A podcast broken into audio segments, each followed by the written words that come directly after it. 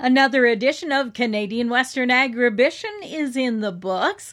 Last week marked the show's return following a one year break due to COVID. It also marked the show's 50th anniversary celebrations.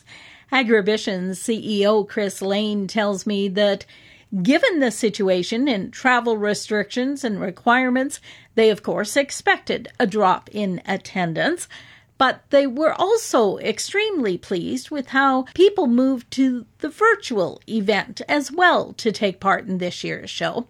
He says, despite the COVID situation continuing, they had some strong numbers coming out of show sales and a lot of international interest from those in attendance. We'll hear more from Chris tomorrow on the Prairie Ag Wire. The Canadian Federation of Agriculture is continuing with its Hay West initiative to assist prairie farmers. Here's President Mary Robinson. The challenge right now is securing funding to offset the transportations because transportation costs because obviously the transportation costs are, are extremely high. Freight is up anywhere from 30 to 50% for trucks around here and that's if you can get it. The CFA is operating on a break even basis under the initiative, with hay being purchased from eastern and central Canadian farmers and resold at cost to recipients.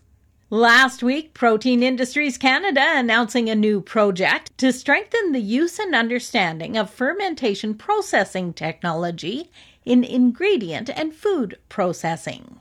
Here's CEO Bill Greuel. Through a $1.3 million co-investment, the Saskatchewan Food Industry Development Center, the University of Saskatchewan, the Global Agri-Food Advancement Partnership, and AgWest Bio are bringing new technology to Canadian SMEs, making our industry more sustainable and providing new job opportunities for Canadians. This consortia combines expertise that will lead to the establishment of new fermentation technologies, this marks Protein Industries Canada's 27th project announcement. Well, the Foraging into the Future conference getting underway on Wednesday. The event this year has changed from an in person event to virtual. Trevor Lennox is one of the event organizers and talks about this year's agenda.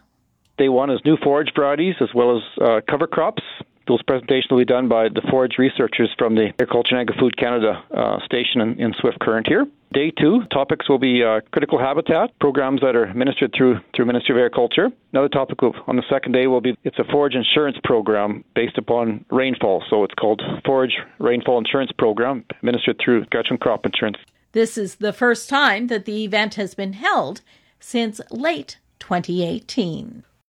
The Nature Conservancy of Canada adding another piece of property in southern Saskatchewan.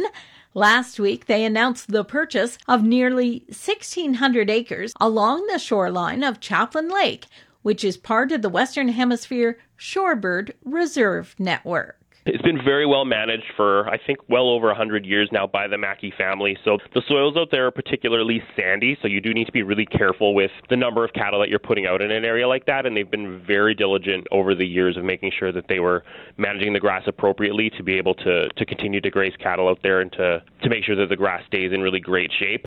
That was Michael Burrick, the NCC's program director for Southwest Saskatchewan. At least four types of birds have been spotted on that piece of land that are on Canada's Species at Risk Act. For Golden West, I'm Glendalee Allen Bossler.